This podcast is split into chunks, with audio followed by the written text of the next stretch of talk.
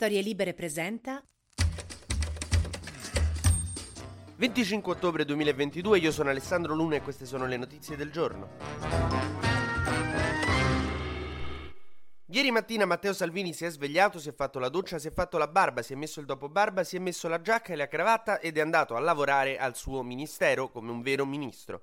Ha convocato per la mattina un incontro col capo della Guardia Costiera con cui ha discusso di immigrazione e di fermare gli sbarchi e poi il pomeriggio ha convocato un vertice economico per abolire la Fornero e ha aggiunto queste saranno le mie priorità in quanto presidente del Consiglio dei Ministri a che i commessi sono arrivati lì e hanno detto Matteo, Matteo tutto bene? Lo sai che non sei il presidente del Consiglio dei Ministri, vero? Sei ministro alle infrastrutture. Salvini gli ha risposto: Ma che dite? Scusate, avendo la Lega preso il 30%, sono stato indicato come presidente del Consiglio dei Ministri. Non mi fate perdere altro tempo, altrimenti agito la campanella che mi hanno dato come presidente del Consiglio dei Ministri e faccio arrivare i commessi e vi faccio portare via.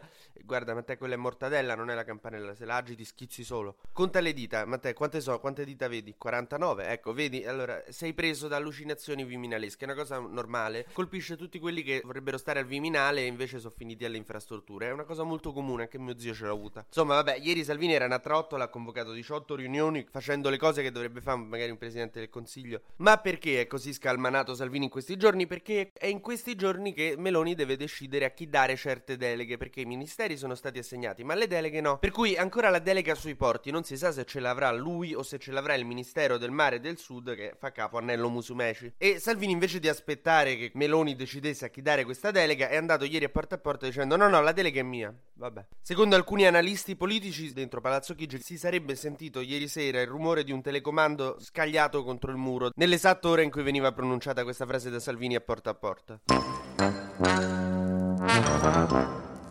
Ma oggi è una giornata importantissima perché il mio gatto fa 8 anni, ma soprattutto ci sarà la fiducia a Camera e Senato per il governo Meloni, quindi Meloni andrà in tutte e due le Camere, farà il suo discorso che non so se sarà uguale, anzi probabilmente sarà diverso, e poi ci sarà la discussione che si prolungherà fino a questa sera, poi si voterà, però tutti i partiti prima di votare a favore o contro dovranno fare la dichiarazione di voto, quindi affideranno al loro capo un discorso con cui spiegano perché hanno deciso di votare la fiducia, perché hanno deciso di non votare la fiducia, quindi ci saranno un sacco di dichiarazioni e discorsi divertenti oggi. In particolare Giorgia Meloni teme il discorso che farà questo pomeriggio Silvio Berlusconi come tua madre può temere il discorso che farà tuo zio fascista ubriaco al matrimonio di tuo cugino con il suo compagno. Nel frattempo Forza Italia forse sta decidendo di segare Tajani come leader, ma vediamo.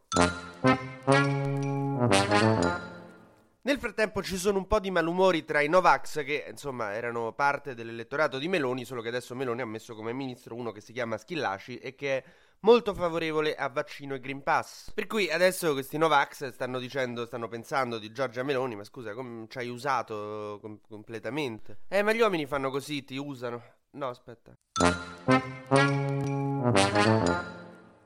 Nel frattempo a sinistra si inizia a delineare come sarà il congresso del PD, in particolare Bonaccini e Nardella potrebbero scontrarsi per la segreteria, una sfida che, in confronto quella tra Di Chele e Fedez era una briscola tra amici. Bonaccini ieri ha detto deve poterci capire anche chi è al bar, motivo per cui per le prossime elezioni il programma del PD verrà inciso sui fianchi dei flipper, invece che pubblicato su internet come al solito. Macron ha incontrato il Papa e si sono un po' parlati di come affrontare Putin, come io e il mio amico che dovevamo andare a parlare dalla preside discutevamo su chi doveva parlare, mentre l'Inghilterra ha eletto Rishi Sunak come nuovo primo ministro, che va a sostituire Liz Truss dopo sole sei settimane, il che è un altro esempio di come la fast fashion sia veramente fuori controllo. TG Luna torna domani mattina, sempre tra le 12 e le 13, su storielibere.fm.